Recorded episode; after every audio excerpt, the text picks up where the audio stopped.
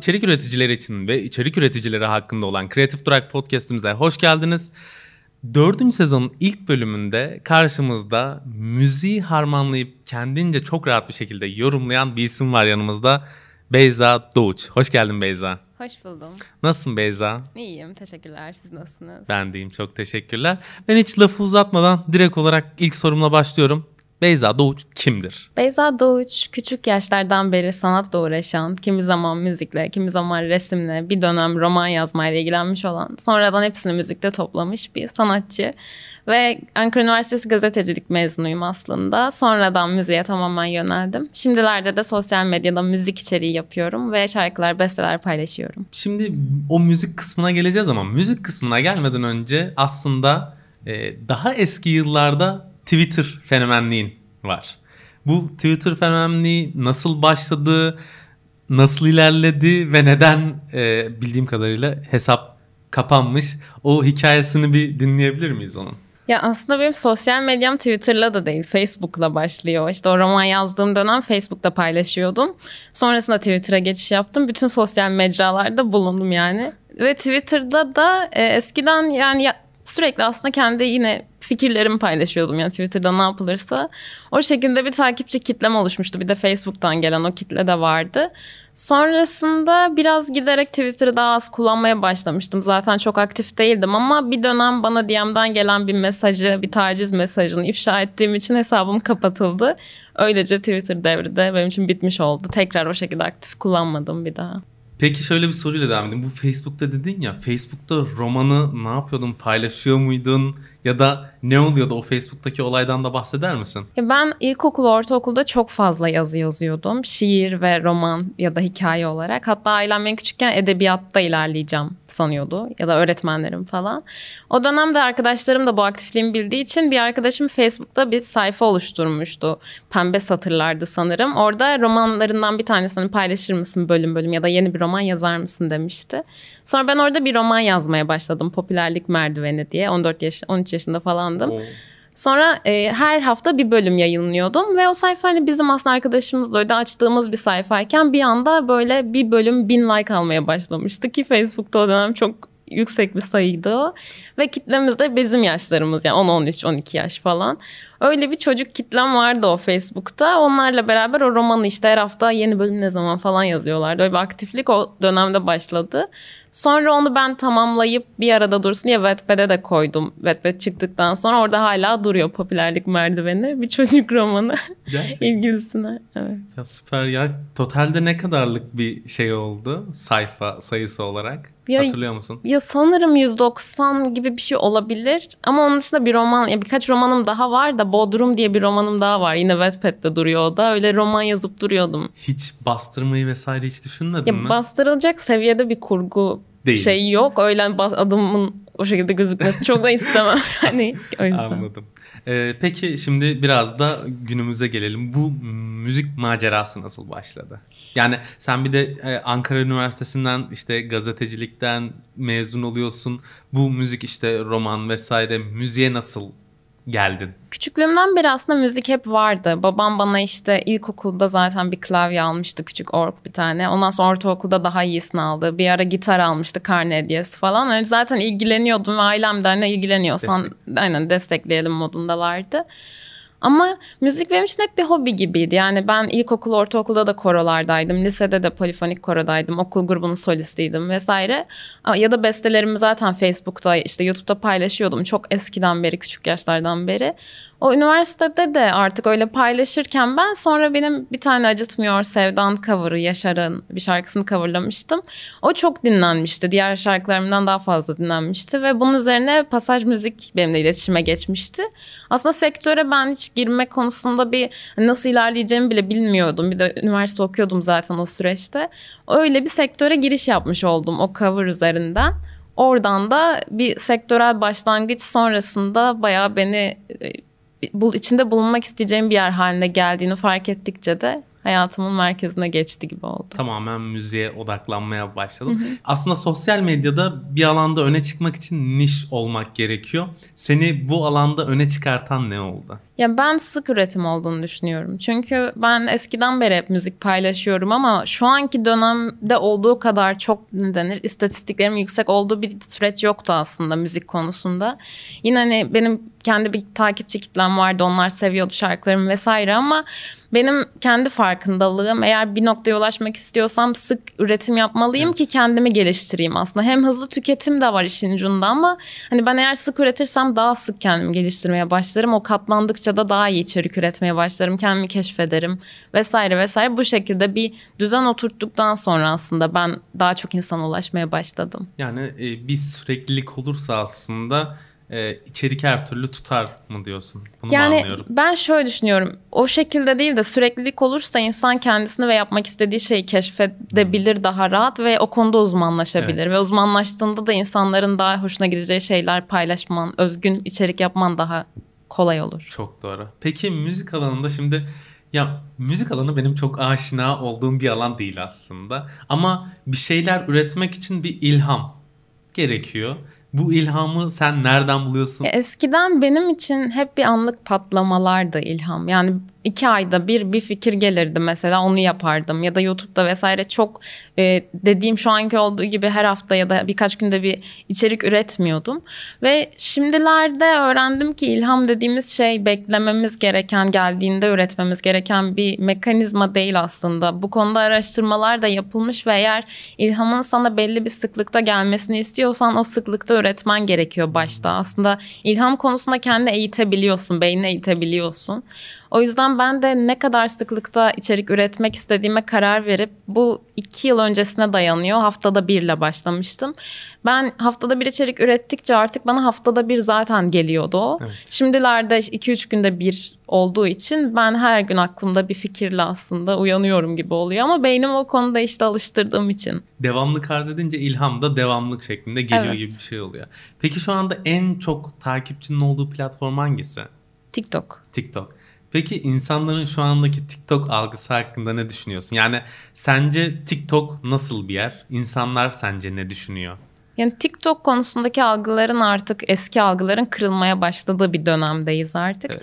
Artık herkesi görüyoruz çünkü hani TikTok'ta yani bütün sosyal medya platformları gibi bir yer olduğu, hani bir sosyal medya platformu sadece olduğu ve içine girip yeni bir şey, keyifli bir şey yaparsa sonrasında keyifli bir yere dönüşebileceği anlaşıldı artık. Evet.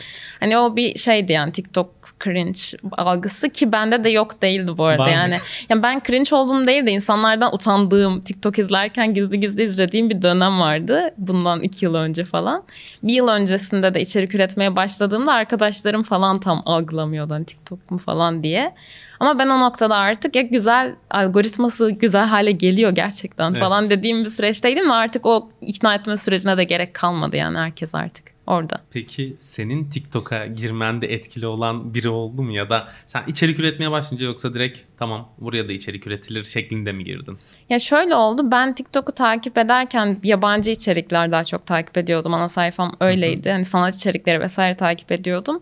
O bir yılın sonrasında da müzik şirketimden de bana dediler hani oraya da üretsene diye. Ben de çok hazırdım üretmeye çünkü zaten takip ediyorum ve hep şey diyordum ya Türkiye'de de artık hani böyle şey üretsek ya falan diye bakıyordum dedim üreteyim yani hani beklemeye de gerek yok falan diye o şekilde giriş yaptım yani. Peki bu e, hani şey şarkılar üretiyorsun ya yanlış hatırlamıyorsam şöyle bir şey de vardı. Yanlış hatırlıyorsam lütfen affet.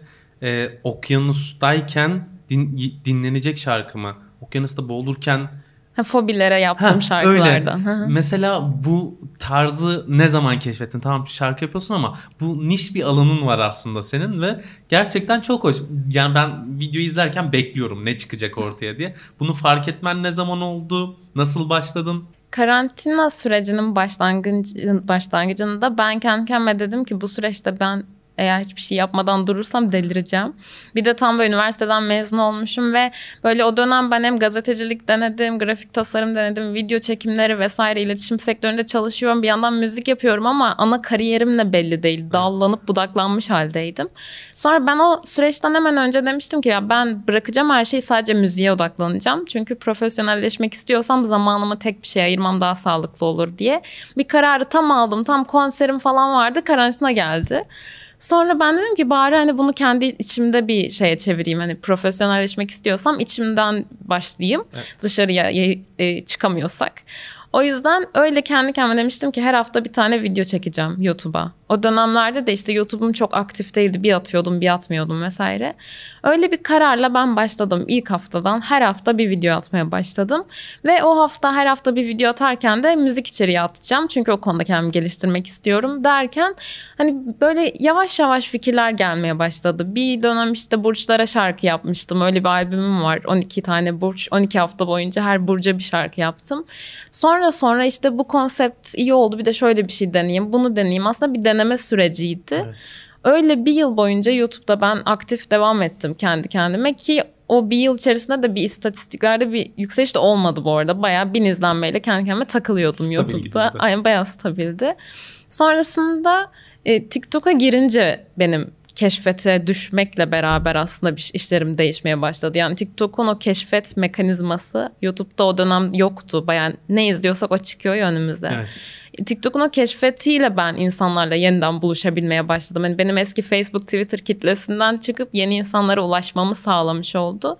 Böylece daha çok insana ulaşınca daha işime de daha fazla özen de göstermeye başladım. Bir de o kendi eğitim sürecim dediğim o YouTube'a içerik ürettiğim süreç de beni geliştirince bu kez neyi yapmaktan keyif aldığımı anladım vesaire. Sonra dedim ki ben böyle müzik içerikleri üretmeyi seviyorum. Onları iyice geliştirdim. Öyle oldu O yani. şekilde devam. Peki şu anda hangi sosyal medyalarda varsın? TikTok. TikTok, Instagram ve YouTube. Bu Sadece üçünde çok. üçünde. Yani Twitter'da da var hesabım da hiç girmiyorum. Sildim hatta Twitter telefonumdan. Kullanılmıyor şeklinde. Peki bu üç sosyal medyadan sadece bir tanesi kalacak olsa hangisini tercih edersin? Yani hangisi seni daha çok mutlu ediyor? Orada içeriğinin daha fazla beğenilmesi, paylaşılması, dinlenilmesi. Ya sanırım müzikten gelen tarafım YouTube diyecek. YouTube. Yani YouTube'da benim şarkılarımı böyle uzun uzun klipleriyle vesaire paylaşabileceğim bir yer gibi hissettirdiği için YouTube derdim Bir herhalde. de yatay versiyon olması belki daha çok etkiliyordur. Peki bugüne kadar yüklediğin tüm videoları düşün. Aklına hepsini getir. Sadece geriye bir tanesi kalacak. Her diğer hepsini sileceksin. Ve sadece bu seni tanımlayacak yani aslında. Bu hangi video olurdu? Neden? Ya da hangi şarkı? Neden? Yani bu seçimi çok zor bir soru. Hangi çocuğunu daha çok seviyorsun Evet. gibi gerçekten. Ya düşüneyim. Ya yeni yaptığım şeylere daha yakın hissediyorum kendimi. Daha yeni yeni kendimi tanıdığım bir süreçte oldum. Hep kendimi tanıma sürecinde olduğumu düşünüyorum aslında ve en kendimi tanımaya yakın hissettiğim anlar yakındaki videolar. O yüzden sanırım bir şey olabilir. E, Ormanın ormandaki seslerle şarkı yaptığım bir şey olabilir. Ya da dünyanın fragman müziği olabilir. Ya da yap bilmiyorum seçemedim. ya son videolarımdan birisi işte öyle diyeyim. Son bir ay içerisinde. Hadi orman olsun. Orman. Tamam. Peki sen de böyle e, bugüne kadar çektiğin videolar arasında sende bir anısı olan şunu çekerken şöyle değişik bir şey oldu. Onun üstüne çektik dediğin bir video, şarkı vesaire var mı? Öptüğü piyano bence bunun en, en sevdiğim hikayesinde. Bir tane e, Paul Verlaine'in Öptüğü Piyano diye bir şiiri var. Evet. Ben, bende onun bir şiir kitabı vardı çok eski evde. Ve e, o dönem içerik üretirken de rastgele bir şiirle bir şarkı yapıyorum diye bir video çekiyordum. Daha öncesinde bir şiiriyle daha yapmıştım. Bir şiirini Türkiye'ye çevirmiştim. Sonra bugün de türkü gibi değil de Fransızca bir şarkıymış gibi yapacağım diye öptüğü piyano şiiri çıktı oradan işte rastgele açınca. Neyse o şiiri ben kendimce Fransızca bir edayla söyleyerek e, şey yaptım. E, sonra insanlar o şarkıyı çok beğendi. Besteledim ya aslında sadece şiiri. Lafını balla böleceğim. Fransızca şekilde söyleyerek diyorsun ya. Fr- Fransız dili değil ama Fransız edasıyla mı? Ya şöyle yani mesela şarkıyı ilk dinleyenler hep şey diyor aa Türkçeymiş falan. Yani böyle bir öptü piyano narin parmakların aslında ben öptü piyano falan diye Bir girmiştim. kuple alabilir miyiz ya? Çok güzel gidiyor. Spotify'dan açayım falan.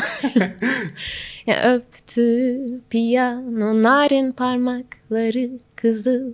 Akşamda ışıl ışıl yanıyor ba ba baram diye. Mükemmel. Böyle bir Bir şarkı. de kısa bir alkış alalım. teşekkürler. Bunu işte insanlar çok beğenince bu şekilde ben de çok sevmiştim. Bir de şiir gerçekten çok yani sadece piyano çalan bir kadını anlatıyor şiir ama o kadar güzel cümlelerle anlatıyor ki çok şiir bir şiir gerçekten. Sonra onu ben tam haline getirdik. Bir şarkı yaptık. Ondan sonra şarkıya bir klip çektik ve klibi de bence şiiri çok iyi yansıtan bir klip olmuştu. Ve bu benim ilk kez sosyal medyada paylaştığım kısa bir şeyi tam bir şarkıya çevirdiğim bir yolculuk oldu aslında. İlk kez böyle bir şey önden bir şarkıyı paylaşıp sonra tam halini yayınladığım bir şeydi. Sonrasında da bunun çok keyifli olduğunu ve daha eğlenceli olduğunu düşünüp daha böyle buna hatta yatkın davrandım bir süre vesaire. O yüzden Öptüğü Piyano hem videosuyla hem de klibiyle şarkısıyla bayağı yeri biz dair olan bir proje oldu. Müthiş ya ağzına sağlık. Teşekkürler. Peki sıradaki sorum içerik üretiyorsun. Bu içerikleri üretirken insanın bir bir yerde motivasyona ihtiyacı oluyor. Senin için bu motivasyon nedir? Yani şöyle bu motivasyonun devam etmesi benim dengede kalabilmem ve bu sık üretimin çünkü sık sık sık sık sanat yapmak bir noktada tehlikeli de bir şey yani kendini tamamen burnout'a da sürükleyebilirsin. Evet. Daha sürdürülebilir olması için sabah akşam uğraşıyorum yani şey değil böyle işte kedimi sevdiğimde bir anda motive oluyorum ya da işte bir yürüyüş yapıyorum her şeyi falan değil bayağı bütün hayatımı bu motivasyon üzerine kuruyorum. Çünkü benim hani yeni yeni kendimi keşfettiğim, yeni yeni amacımı bulduğum bir süreç bu ve ben bunu yapmak istiyorum. Evet kararımı verdiğimden beri işte sabah kaçta uyandığım, akşam kaçta yattığım, ne yediğim, kimlerle görüştüğüm, insanlarla nasıl etkileşim kurduğum, ne okuduğum, ne izlediğim. Yani her şeye ama her şeye çok dikkat ediyorum ki çok iyi bir şekilde kendimi mutlu edecek, keyifli olabilecek bir şekilde üreteyim. Yani bunu yapmayı sevdiğimi anladığımdan beri kendimi yıpratmayacak bir şekilde yapmaya çalışıyorum ve hayatımın her noktasında bunu işledikçe de motivasyon zaten kendiliğinden geliyor. Evet. Peki bugüne kadar birçok video yükledin Beyza. Bu videolardan şöyle tepkiler oldum. Yani sen video yüklemişsindir. Müthiş çektik. Müthiş güzel oldu şarkı. Müthiş oldu. Ama bir bakıyorsun izlemeler çok düşük, beğenmeler çok düşük. Tam tersine öyle anlık hazırlamışsındır. İçerik çıkayım bu boşa gitmesin. Ama bir bakmışsın patlamış gitmiş. Bu tarz seni yanıltan videolar oldu mu? Olduysa bunlar hangileriydi hatırlıyor musun? Ya genelde Şimdiye kadar hiç bu kesin patlar deyip patlamayan bir şey olmadı. Çünkü içeriklerime bu kesin patlayacak ya diye hiç atmıyorum. Çok şeyim o konuda. Esneklik veriyorum yani her şey olabilir diye. Öyle hissettiğim bir şey gerçekten olmadı. Genelde hep şöyle düşünürüm. Yani bir şey yeterince izlenmediyse derim ki bir şeyde eksiklik var herhalde. Zaten eksiklik varsa mutlaka yorumda hani şu daha iyi olabilirdi yazıyorlar. Hep dikkate alırım. O yüzden öyle bir şey şok yaşamadım. Ama bazen hani öylesine gerçekten yani o an keyifle yaptığım ama öylesine attığım şeylerin daha çok beklediğimden daha çok milyon falan izlendiği oluyor. Orada da benim o an fark etmediğim kıymetli bir şey olduğunu görüp ona ağırlık veriyorum gibi oluyor yani. Anladım. Peki senin bu içerik üretme sürecinde seni bir pikleyip bir yukarı taşıyan bir içerik oldu mu? Bazen çünkü bir içerik tüm kanalı bir anda pushlayabiliyor ve üste taşıyabiliyor. Yani dönem dönem oluyor. İlk olan şey bu TikTok'ta, ilk TikTok'a girdiğim dönem olan şey Aurora'nın Runaway diye bir şarkısı evet. var. Onu Türkçe'ye çevirmiştim.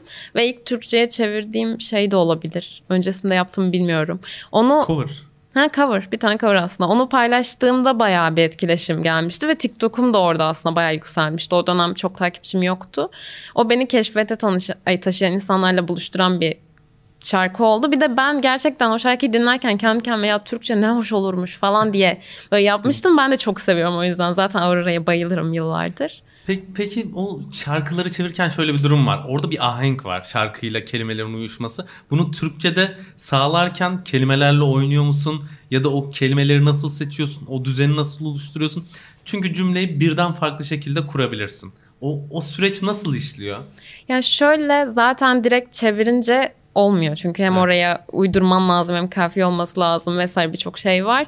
O yüzden onu en uyabilecek şekilde değiştiriyorum aslında biraz. Yani Runaway şarkısı bin, çok noktada çok oturuyordu Türkçe. Yani dinlerken bir şekilde bilinçaltım da onu fark etmiş ki bu Türkçe olur demiş. Bazı şarkıları denerken yani sığmıyor ya da bir şey kısacık bir işte upuzun oluyor. Uzun bir cümle kısacık oluyor falan. Orada biraz kendim de hani revize ediyorum ufak yani kelimelerde falan değişiklik hiç olduğu oluyor mu böyle? Şarkıda böyle bir kelime yok ama benim eklediğim Oluyor var. ya da İngilizce'de bir deyim oluyor, bir şey oluyor. Türkçe'ye çevirsem anlaşılmayacak bir şey oluyor. Onları genelde değiştiriyorum. Anladım. Peki bu içerik üretim sürecinde en çok e, genelde merak edilen konulardan biri senin ailen bu konuda nasıl davrandı? Şimdi gazetecilikten mezunsun, medya sektörüne dahilsin ama e, kamera karşısına geçmek vesaire onlara nasıl baktılar? Mesela böyle videoların izlendiğinde ailen ne tepki verdi ya da gelen yorumları okuyorlar mı? Ne diyorlar? Yani bizimkiler benim küçüklükten beri olan üretimime çok aşina oldukları için bir de ben yani çok küçüklükten beri gerçekten sosyal medya yani eskiden forumlar vardı ya Evet. ben o forumlarda hep admin her forumda mutlaka bir adminliğim vardır. Yani çok üretiyordum. Çok bilgisayar başındaydım. O yüzden onlar benim sosyal mecralarıma çok alışıklık alışıklar. Yani Twitter falan çok aktif kullanırken de böyle hani takip ediyorlardı ama hiç o kadar da dahil olmaya çalışmadılar. Yani ne müdahale etmişlikleri var ne hani ya böyle destek olmak için de kızım bak bunu yap şunu yap çok iyi olur falan de ne istiyorsan yap hani öyle bayağı cool'lar o konuda aynen. o yüzden ben üniversite döneminde de konservatuara gitmek istiyordum. O yüzden seçim zamanı geldiği zaman Fethiye'deydim. Babamı arayıp demiştim ya sen birkaç yer yaz. Hani zaten konservatuara gideceğim öylesine hani yaz boş kalmasın diye. Babam sonra hani benim işte ilgi alanlarımı düşünerek gazetecilik, radyo, televizyon falan öyle dört tane falan bir şey yazıp yollamıştı. Sonra ben Ankara'ya döndüm ve seçimler açıklandı sonuçlar. Ankara Üniversitesi gazeteciliği görünce de bir tatlı geldi o an. Hadi buna gideyim bari falan oldum. Yani hiç de idealist değildim o konu. İlla konservatuar da değildim. Oraya öyle gittim. Onlar da tamamen istiyorsan git. Sonra ben gazetecilikten ben müzik yapacağım tamam. Hani hiç O da olur. aynen ya öyle çok şeyler güveniyorlar bana seçimlerime öyle diyeyim. Süper ya. Peki şimdi TikTok'ta e, belli başlı akımlar çıkıyor. Senin hiç böyle şu akıma öncülük ettim, bunu ilk ben yapmıştım, bundan sonra bu aldı yürüdü dediğin akım var mı? Yani ya şöyle olmuştu bu Runaway döneminde Runaway şarkısında ile yabancıların yaptığı bir akım vardı. Türkiye'de o benim Türkçe versiyonumla e, Tuttu. ilerlemişti evet. Ya aslında akımı ben çıkarmadım ama Türkiye'de bir şekilde o Türkçe olanla devam etmişti. Öyle bir ilk başlangıçta.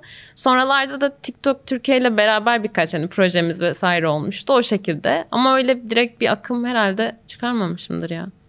Aklıma gelmedi yani. Peki şöyle bir soruyla devam edeyim. Şimdi belli bir kitleye ulaştın artık aslında.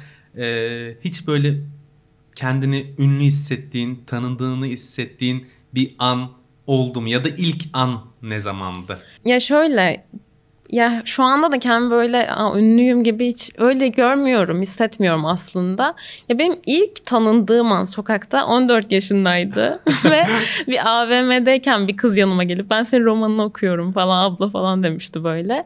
O yüzden o 14 yaşından sonra ben işte bir de bütün hep sosyal mecralarda hep paylaşım yaptığım için bir dönem Facebook'tan dolayı tanınıyordum. Bir dönem Twitter'dan dolayı. O yüzden ya hep böyle bir yolda insanlarla selamlaşma halindeyim çok yani 12 yıldır.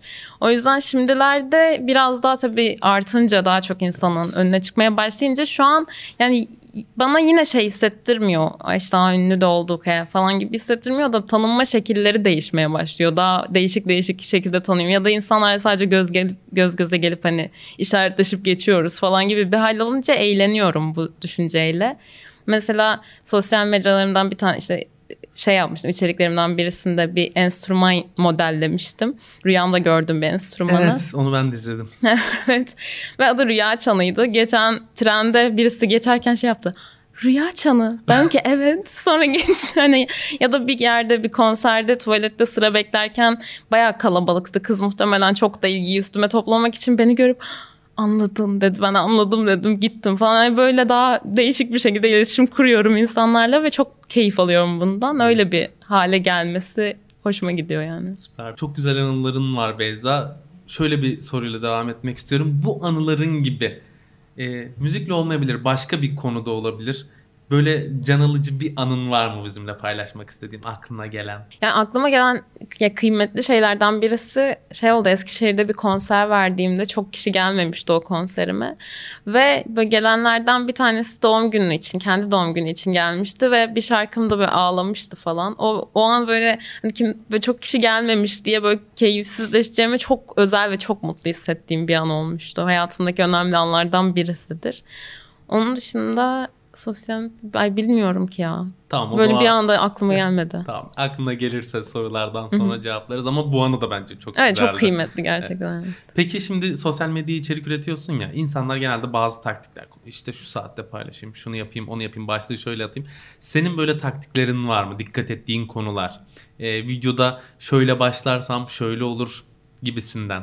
Ya ben bu konudaki e, bilindik kuralların dışına çıkan hesapları da bildiğim için hani o kurallara uymadan da çok iyi içerik üreten insanlarla bağ kuran kişiler olduğunu gördüğüm için öyle temel kurallara ayak uydurmak yerine kendimi en iyi ifade edebildiğimi hissettiğim, kendi keyif aldığım hale sokuyorum. Yani internetten çünkü baktığım da oldu mesela en iyi aralık hangisi bilmiyorum. Denedim evet. de böyle çok da verim aldığımı hissetmedim falan. Sonra saldım ben şu an kendi güzergahımda ilerliyorum yani. 12 yıldır sosyal medyadasın 13 Hı-hı. yıldır.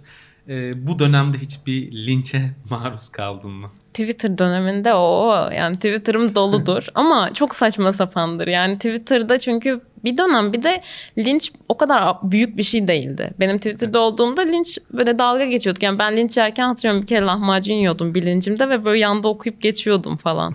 Hani şu anda biraz daha ciddi bir şeye dönüştü. O dönem çok böyle duyarlaşmıyordu. Evet. O kadar büyümüyordu yani. Anlık günlük olup bitiyor. Aynen bir de bizimkiler biraz çerezdi yani ben Hı-hı. insanlarla. Bir de o dönem 18-19 yaşında falan zaten küçüğüm insanlarla öyle kavga edip ya da işte bir sohbet arasında bir şey oluyordu. Ama büyük linç böyle bir şey yaptım çok da utandım olmadı yani. Senin gibi içerik üretmek isteyen, müzik üretmek isteyen insanlara neler tavsiye edersin? Neler yapsınlar, nereden başlasınlar? Yani benim düşüncem en önemlisi kendi insan kendisine çok fazla set çekiyor. Yani bunu yapamam ya da işte bir şey gördüğümüzde bu yetenek abi ya işte falan deyip kendi yapamayacağımız bir şey olduğunu düşünmek bence en büyük hatalardan birisi. Ya da bunu yani bazen kendi kriterimizi başkaları üzerinden belirliyoruz. Yani bu şunu yapmış ben onu yapamam ya da böyle bir şey hiç yapılmadı ki ben nasıl yapayım gibi. Ya bence o noktada önemli olan ilk şey insanın kendine inanması ve neyden keyif aldığını bulması. Eğer kendi hayat amacını belirlersen müziği neden yapmak istediğini ya da sanatı neden üretmek istediğini bunun sana ne hissettirdiğini belirlersen o yola doğru gitmeyi seçersen ve bunun için devamlı aslında çalışırsan. Çünkü çalışmanın karşılığını insan mutlaka alıyor. Yani ben daima bunu düşünüyorum. Hani sürekli ürettiğim o YouTube'da mesela sürekli attığım ve bir karşılığını aslında somut olarak görmediğim dönemde hep şey diyordum. Yani yeterince demek ki üretmedim. Yeterince demek iyi değilim. Hani kendime yüklenerek değil. Yeterince olacağım, iyi olmak istiyorum. Şu an vakti değil. Ama bunu yapacağım. Hiçbir zaman o bırakma ya da işte hemen anında karşılığını almak gibi bir beklentisi olması lazım insanın. Kendini o şekilde daha rahat buluyorsun. Başkası için yapmak yerine kendin için yapmaya başlıyorsun. Ve böylece hormonlarını bu işe dengeliyorsun. Düzenli üretmeyi kendine öğretiyorsun. O yüzden bence ilk yapılması gereken şey kendine inanmak. Kendini sevmekten, kendine inanmaktan, kendini bulmaktan geliyor. Ama biraz tabii işin zor kısımlarından birisi de bu. Bunu önerebilirim. O zaman ben genel olarak ağzına sağlık Beyza diyorum. Teşekkür ederim. Evet efendim bir kreatif durağın daha sonuna geldik. Yine aynı şekilde Beyza'yı Instagram'da, TikTok'ta, YouTube'da takip edebilirsiniz. Ayrıca yine kreatif durağı da Spotify, YouTube, TikTok, Instagram nerede buluyorsanız takip edin. Kendinize iyi bakın. Hoşçakalın.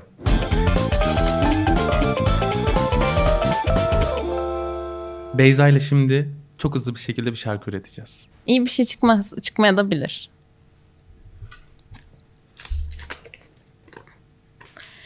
Bir tavşan gibi ormanın içinde kaybolmuşum sanki farkında bile olmadan kendimi buldum kreatif durakta. Sonra uyandım Sarı elbisemle güne başladım. Kendimi fanustan çıkardım. Kreatif durakla. Jingle gibi oldu. Bir asansördeyim sanki en yüksekteyim.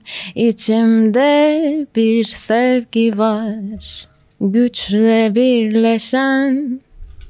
Ve bugün gözlüğümden gördüğüm dünya neden? Bende korku uyandırmıyor. Dakika şuna da bakayım da son cümlemi güzel bir şey yapayım.